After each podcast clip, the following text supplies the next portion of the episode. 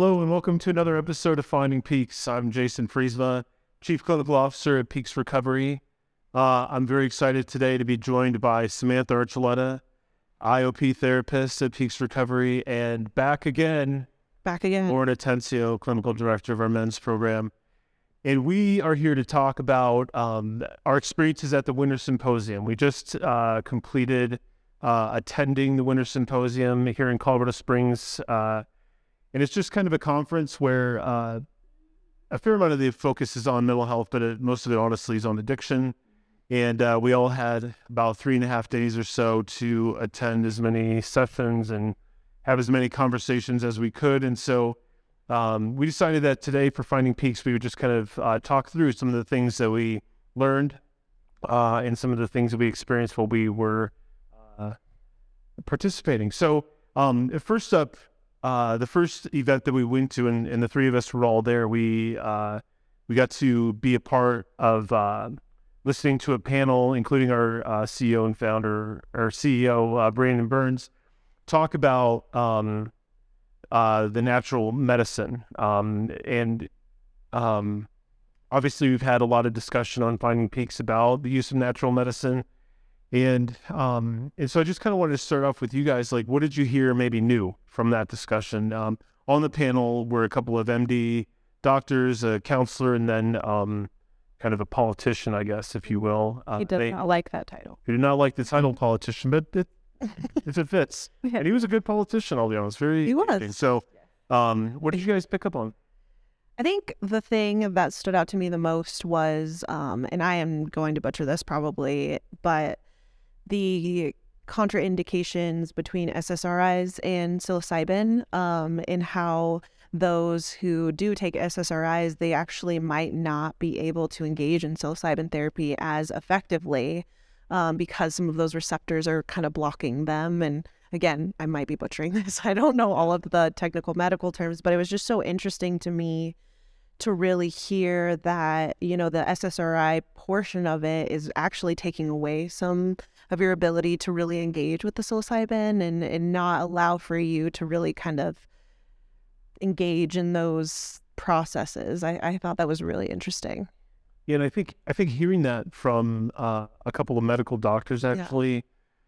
and then the conversation that I had with one of the panelists who's also been on the show, uh, Kevin. Um, really, I what struck it what's what was striking for me is that um, when we kind of push aside maybe some of the some of the excitement around it, or maybe some of the mystique around like taking uh, psilocybin or something like that, like this is you know pretty serious medicine. Yeah. Um, and there are important considerations to have to include uh, medication interactions and uh, the other thing that Kevin was talking to me about too is like there it does open one up to potential bad actors too and making sure that you have trustworthy people and and you know it's likely most beneficial of good licensed people that operate underneath um, a board of regulations and that sort of thing uh, to operate with their license and so to me, uh, I think that was, I think it was helpful because like I think we spent a lot of time talking about the hope of all of it, and it is really exciting. Um, and there's limitations, and I think uh, to me it really was like this really needs to be taken very seriously too, and it isn't something that's just like you know like going to be like the 1960s or something. So, I'm, Sam, what what did you hear? I think one of the other kind of limitations that they spoke to that felt important was serotonin syndrome yeah. and the risk of even combining your SSRI with psilocybin or other of the natural medicines that are coming up and that a lot of doctors are saying you need to be off everything to be able to do that. And that's a scary thing for people on antidepressants to come off of those because for many people that saved their life. And so to take that risk of coming off what saved your life, it's something that can enhance your life to such benefit is scary and at the risk of it not even working. Right. We even talked about that, right? Like a, talking to a client and they had been on um, SSRIs for a really long time and wanting to explore this process more, but also just being really scared of like, if I come off this, am I going to be able to handle my emotions? Am I going to be able to regulate in a way that is appropriate for me? Because these medications have kind of helped me stay at this baseline. And so I, it was it was a really interesting thing because there is this part of us, right, that like don't want a dog on medications at all. But if we can reach into this industry and really go full force with the psilocybin, the MDMA, the ketamine, all of these different kind of modalities that are starting to roll out, what could we be doing? Right? We I think we kind of put ourselves in a little bit of a like box with medications at times and again not bagging medications, but maybe there's more that we can be doing that we aren't exploring because we're just so heavily reliant as a society on medications. Yeah. yeah. I think that's a great point. And, and the other thing that um, I had a conversation later in the conference too with uh, one of my old mentors from 15 or 20 years ago. And she was like, listen, I've done mushrooms and there's no way you can tell me that those things are going to be therapeutic. And um, I had the opportunity to kind of talk to her about like the set and setting and like making sure that like it's directive and, and intentional and all of that. And so to me, even just that little conversation feels helpful too to be reminded like this this is an exciting time, but it's also like time to have some caution as well. So I think I went to another um, panel discussion about harm reduction, and I think this kind of falls into that discussion as well, right? Um, something that the speaker said that really stuck out to me is the one of the biggest downfalls that this field does is we don't ask the client how they want to recover. We just tell them how they want to recover, right? Like this is what you need to do, and if you don't do it, you're going to relapse. And um, the thing that was really cool is like, why are we there? He said that there's m- more relapses with cancer, diabetes, all these different things. Those diseases constantly are relapsing. So why do we vilify addiction relapse so much? Why do we vilify mental health relapse so much when this is a actual mental health disorder? When it's actual physical disease, we're discounting the idea of relapse when no, that's part of the process. So tell me how you need to be able to approach your recovery in order to feel like you have some autonomy and you can kind of take it on your own. Well, and I think talking about psilocybin with SSRIs, we we've pigeonholed people, especially Yeah. they don't get to benefit from psilocybin now because we've done SSRIs for so long. We've pigeonholed people to this way that we thought for the time was great. And over here is this other opportunity for healing that some people aren't going to have access to. And I think that's a scary thing to think about in the same sense of we're going to tell you the right answer for now. And there's these other answers that are coming up that might be better. Yeah. Well, I think, I think so. This this leads me to talk about uh, one of the other talks that, we also the three of us went to, which was about kind of the models of care, and that was toward the end of the conference. Um, and uh, the presenter, um, who was a physician from uh, the Menninger Clinic in Houston, talked about um, all of the models of care, and he started talking about the first one he talked about was the moral model of care, which means looking at substance use as kind of a moral failing, like you are falling short and you are not uh, doing good enough and you need to maybe repent and try harder. And what I appreciated about his discussion is, first of all, I mean, that is um, uh, the AA model is rooted in both that and also the medical model of care. And we can get to that in a second. But like what I appreciated about him talking about is he was using it in, in reference to um, one of his clients who would benefit from that, who wanted to kind of seek a faith based recovery that would use kind of that moral um, language uh, as a motivator for healing and recovery. And, you know, certainly when I hear that moral model of care, like it hits a chord in me um, that is, uh, well, uncomfortable. I'll just put it that way. And it's certainly not a way that I choose to operate. Um, but that doesn't mean that my way is always right. And and he did talk about that bias that like we can fall into our models of care and how we think about recovery um, and become pretty attached to it. But but his point of the whole overall thing was that all of these models of care have merit as long as they're kind of fit in uh, with the appropriate client. I mean, that was one of my takeaways from that. Right. I think our chief operating officer, Clinton, he actually brought up like it requires agility uh, on our end to be able to say, this is what the client's asking for. This is how we meet them. And then we can bring our model, other models, and I can pull on you and you who have different model approaches to help me fully see this client and meet them where they want to be met, whether that be medical model, moral model, whatever they come from, and meet them around that. Yeah. And I think um, we did do a Finding Peaks with Kevin uh, Franciotti a while ago. And, and this like makes me think of what he said is that he went through the normal process with treatment. He did the whole treatment thing, right? And he finally went to his family and said, this is what I need. I need to go do this kind of um this is going to be my process into recovery and they listened, right? So like where I think as an industry, when do we stop listening? When do we start listening? When do we open up to okay, moral model might work for you, abstinence all the way, but you know, you might need a different kind of model. There might be that self-medication model, you know, I am self-medicating because my whole self feels so dysregulated, I don't know what to do with it. And so being able, I think it just goes into so beautifully like every individual client is going to look different. And if we as a whole, peaks, whatever, continue to treat everybody the same, then people aren't going to get better. Yeah. Well, certainly, um, I think the it, what feels like the most inclusive model is kind of what we are trying to embrace as an organization, which is called the biopsych, psychosocial.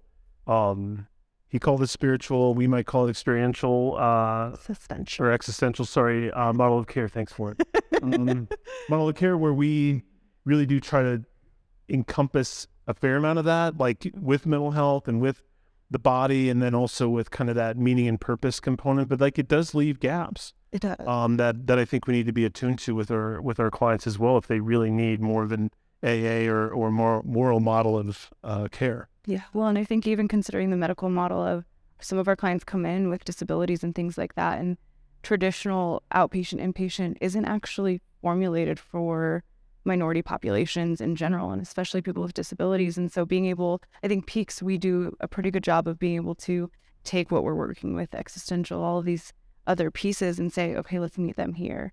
And I think that talk really encouraged me that we're on the right track to do the right things for clients as the client wishes.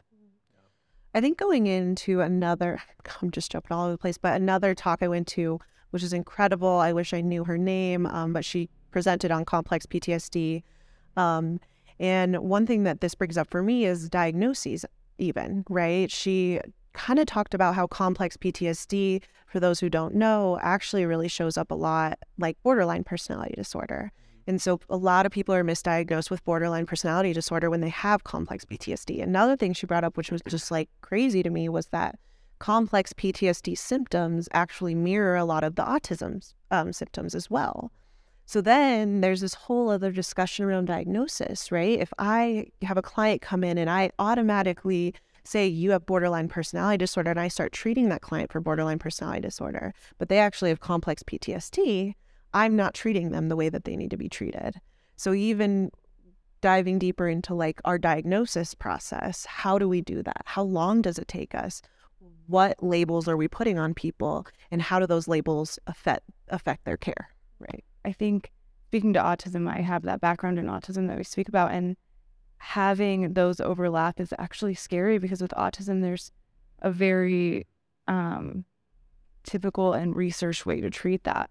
Whereas complex PTSD, there's an autism. It, we're kind of figuring that out through the research now, and the fear of misdiagnosing that and treating it appropriately um, feels like it's our responsibility to start to do the research and deep dive into that. Yeah, I mean, complex PTSD isn't even in the DSM, but it's so huge within all of our clients. And so, how do we get more information on that when there's not a lot of information on that? How did how did she even define complex? Like what makes PTSD complex? a lot of it is attachment wounds. So she, it was really cool because she has said, I'm not going to talk about trauma. I'm going to talk about wounding because trauma is wounding. So essentially, with complex PTSD, we had a lot of relational attachment wounds as children. And therefore, in our adult lives, it's harder to connect. Um, we might lash out more. We might, you know, throw fits. We have a hard time making eye contact. We, you know, like all of these different things because essentially this attachment wound from childhood now has followed you into your adult self and you are just scared of the world. Everything is scary and you find your safe people, but what happens when you lose those safe people? Um, and so she really, I mean, she did a beautiful job at just kind of explaining how complex PTSD shows up within our clients and then also how do we treat those symptoms? How do we actually just be there? She that was one of her biggest things is like all my clients need is just somebody to talk to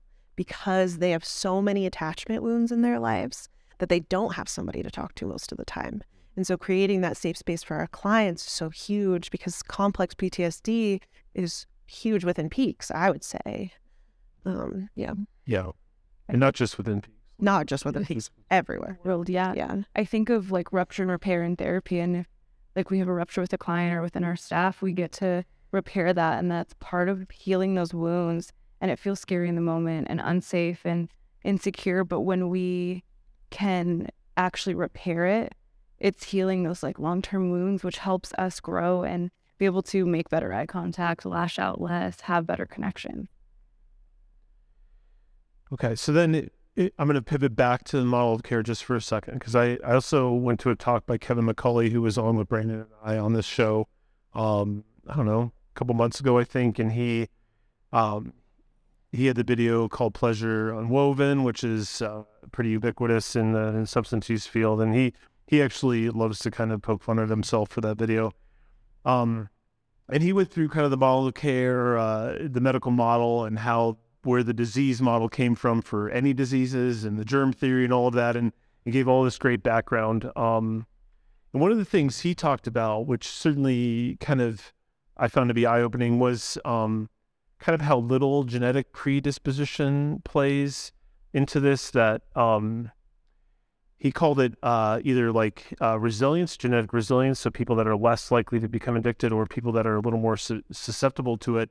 But he said it isn't as common as you might think. Um, and he even mentioned that um, in in native people, like we all think that there's a genetic predisposition to it, and he said that genetically there isn't. There there's no predisposition to it, which led him to talk about how he believes, and he talked about it on this podcast too. But one of the biggest factors in um, substance use recovery is actually just safe housing, and and meaning and purpose, and like that is certainly what um, can be lacking at times for that uh, particular culture uh, for a variety of reasons, and um, and that's what kind of propagates the alcohol use problem um, for that culture, and it isn't doesn't have anything necessarily to do with genetic predisposition. I found that to be um, really pretty interesting. That is cool. And something, and I'm going to keep talking about the complex PTSD stuff, but something she kind of relating to this though is like, oh, some of her clients will come in and be like, I don't really have a lot of trauma. My, my, my growing up was really good, da, da, da. And then she'd be like, okay, well, what was going on with your mom when she was pregnant with you? So even looking at the in utero stuff that happens, the in utero stress, Yeah. and how if my mom loses her husband or something while she's pregnant, that's going to take an effect on me, even in the womb. And I know that gets all like, No, I. Well, he actually talked about this. Yeah. It's the epigenetics, right? Where it isn't Yeah. your DNA, but like it's these. Don't. He had a picture, and it's way too. It's way over my head. But yeah, how, like it isn't like generational trauma and generational addiction and all that sort of thing. It might not be like in our actual genes, but it might just be kind of implanted in the genes. And he he actually used the example of um, hunger, like people uh, that were in concentration camps in World War II wasn't their kids, but their grandkids um, had issues with diabetes and that sort of thing, and they believe it's li- linked to the epigenetics of people um, coming out of uh, concentration camps. That's crazy. that is crazy. Well, I think epigenetics paired with then if mom lost her husband and now her attachment to men looks different, baby's attachment to men is going to look different. And I think taking into account both of those factors, we're kind of doubling down on these things that are going to impact our attachment and our complex PTSD and then the way that we treat it. Another thing too is that we've we've actually been talking about this a lot too. Is like how do we talk about this stuff with our clients, right? Like I think Lisa Smith, one of our, um, she does amazing family work with Reclaim Recovery, really kind of talked to us all about verbiage in this big way, right? Like, okay, so we have people struggling. How do we put words to that struggle, right? Because if you have a woman who had just had a baby and she had just lost her husband, and you ask her, okay, what's the plan? She doesn't know what the plan is. She has a baby to take care of and a husband to grieve. And so, how do we even start to change, like, yeah, this must be hard. And so let's sit together and make a plan. Even going into codependence, right? If we're telling everybody they're codependent, you're always telling people they're wrong. Uh, We are codependent beings. We need each other to survive. So when people say that codependent is a bad thing, it kind of makes my skin, skin crawl a little bit because we absolutely are codependent. Can it be harmful at times? Yes. But then what do we call it then, right? We just call it like maybe uh, an attachment issue instead of just putting these labels on it. I mean, uh, that's a great segue to a session that Samantha and I went to um, by Dr. Robert Weiss, who unfortunately was sick, so he had to, he appeared by video, which but it was actually a great uh, presentation, and um, it was called the myth of codependency, and he actually challenges us to begin to use the word pro-dependency mm-hmm. and really kind of relabeling, like never using the word enabling, just like uh, Lisa talked about, um, and just really, um, it's just the support because he he talked about kind of um, the beginning of the term codependency actually comes from AA, and the AA Big Book tend to be written toward men uh, who were alcoholics, and then the women were the enablers, and so it has kind of uh, there's an undertone to the word codependency that it is directed toward women, and certainly a lot of the first books on codependency were kind of written in that direction as well. So it has those un- undertones, and he talked, he laid out this example of like, you know, like if my partner of 15 years got a cancer diagnosis and I quit my job and or I got an extra job, sorry, to pay all the bills and I took care of him and I took the kids to school and I did all the things while he was recovering or healing or battling cancer or sick with cancer, everyone would, would praise me, right? Like it would be, I would be put on a pedestal. But when I do the exact same behaviors for somebody struggling with addiction, even and mental health, people call me an enabler. Mm-hmm and um, and I thought that was a great point to begin to challenge some of that that language of codependency that is meant to be kind of pejorative in a way, or at least has become that. Mm-hmm. I think codependency and enabling are the two words that are gaining traction with the negative connotation towards attachment, mm-hmm. and perpetuating this um, attachment isn't always healthy and it's dangerous and it's unsafe. When in reality, it's exactly what many people need to heal is healthy, safe attachment and if we can shift our language, even at peaks that we've discussed, like shifting our language around those two words specifically to help us heal through attachment, not be fearful of and cautious of. Well, even looking about what enabling means, like I think if you're telling your mom, a mom uh, to a 20 year old not to enable her child anymore, that's all she's done. Enabling is what we do. We change our children's diapers. We, you know, we we enable them to live their lives or whatever that looks like. And so if I'm sitting with a mom and I'm like, "Don't let him back in your house," but then this mom is also sitting over here scared to death because fentanyl deaths are through the roof right now. That's not good direction, right? I think we need to meet that person where they're at. Like, tell me what you're feeling. And I'm not going to tell you what to do because you're going to do what you need to do, but I do want to help you move through these emotions in any way I can. And I think, um, I think you bring up such a great point. And um, as a parent, like when when you have a baby, right, the baby's fully dependent on you, mm-hmm. and then, you know, slowly but surely, their little circle of existence begins to remove itself. You know, like they slowly become they get little aspects of independence when they go to preschool and kindergarten and elementary school and go to a sleepover and like they be and have their own friends that you don't know the parents and like slowly but surely but but then when it's interrupted like there's almost like a development of relationships if you will that there can be rupture in those developments where it gets kind of stuck in a place where I'm I'm caring for somebody that maybe should be a little bit more independent but um our words have power it turns out too and and these things um I don't know they matter and so I, I did appreciate a lot of that the, that new terminology. Well, and I think teaching about boundaries gets the word enable can be removed. We can say, hey, what boundaries do you need for you and to keep you safe and to keep you to be able to be attached to your child in a healthy way mm-hmm. versus how do we get you to stop enabling your kid?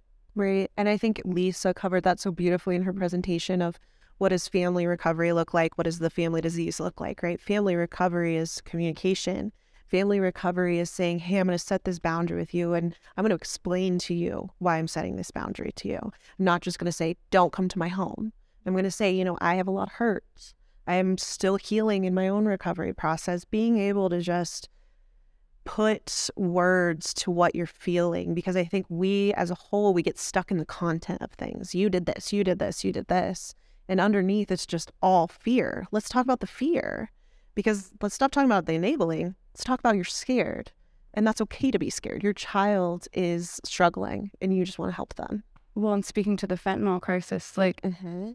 your child could die. Yeah. Your child could not be back. Yeah. And to say, like, don't do anything for them, that doesn't feel fair to ask a parent or ask someone that loves you and cares about you to, to just like say no. We, but what does feel fair is what's good for you, what's healthy for you to grow through that. Yeah, Jason and I attended um, a really uplifting. It was really interesting, and, and the woman presenting was was really great. But it was um, fentanyl deaths in children, and in El Paso County, the rates have just like skyrocketed for fentanyl de- deaths in children. We're talking 15 months to 17 years old. We're not even talking the whole rest of the people that are here, right? And so this is a real thing that we have to talk about, but we have to talk about it the right way because people are hurting and struggling and we just we need to help them not push them away Yeah, that was going to be the last one I talked about too. Is it was it was a session. Uh, it was a medical examiner here in El Paso County came and presented literally um, eight cases of children who have died in El Paso County over the last 16 months from fentanyl overdoses. And she was a great presenter, is very thorough. And I'm sitting there like, why am I here? why am I listening to this? But I learned some things about fentanyl, and then it it felt really important um, to say this crisis is real and it isn't out there. These are these were children. Some, I mean, all the way down to 15 months old that died from fentanyl overdose, um, because of careless actions, of course, of adults around them, and um, that's real, and it's a- it's a real uh, crisis. And and to your point, I think there were I think 138 deaths of the unhoused in Colorado Springs too, and most of those were also from uh, fentanyl overdose.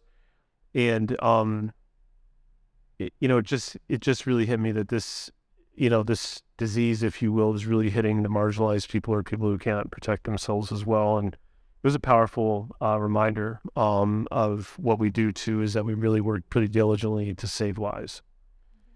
Um, and I don't really want to end this session on such a, now. Um, you know, all in all, I think uh, it is always fun to go and get around um, people in the field. Um, I know uh, we at Peaks, we really are working diligently to disrupt the industry.